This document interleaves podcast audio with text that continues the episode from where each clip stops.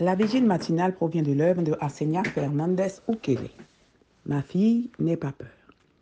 Méditation quotidienne au féminin. La méditation de ce matin, aujourd'hui, 12 août 2023, est tirée de Daniel 10, verset 12.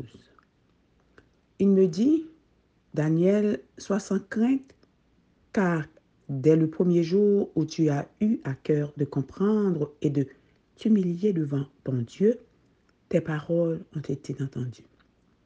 Et c'est à cause de tes paroles que je suis venu. Deux réactions, page 230. La dernière vision de Daniel survient après trois semaines de jeûne et de prière.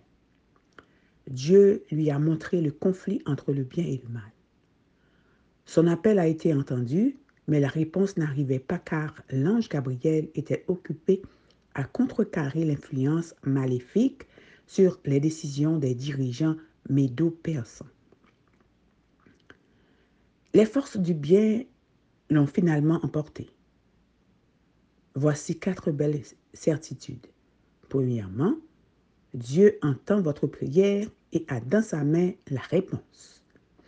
Deuxièmement, l'ennemi tente d'entraver la réponse, mais elle arrive au bon moment.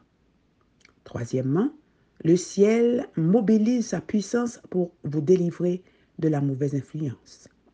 Quatrièmement, nous sommes dans une bataille sans terrain neutre. Choisissez votre camp. Les instruments célestes doivent lutter contre les obstacles avant que le dessein de Dieu ne s'accomplisse à temps. Les bons et les mauvais anges ont un rôle à jouer dans les plans de Dieu pour son royaume terrestre. Son but est de poursuivre son œuvre selon des modèles justes, car des moyens qui contribuent à sa gloire. Mais Satan cherche toujours à contrecarrer son dessein. Nous ne savons pas qui étaient les compagnons de Dieu au moment de la vision, mais notez la différence entre les deux réactions.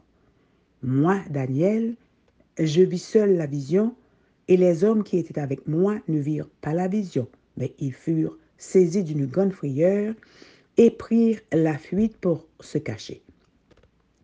Il s'agit de deux réactions différentes à la présence divine. Daniel tombe sur sa face en signe d'adoration et de révérence, tandis que ses compagnons prirent la fuite pour se cacher.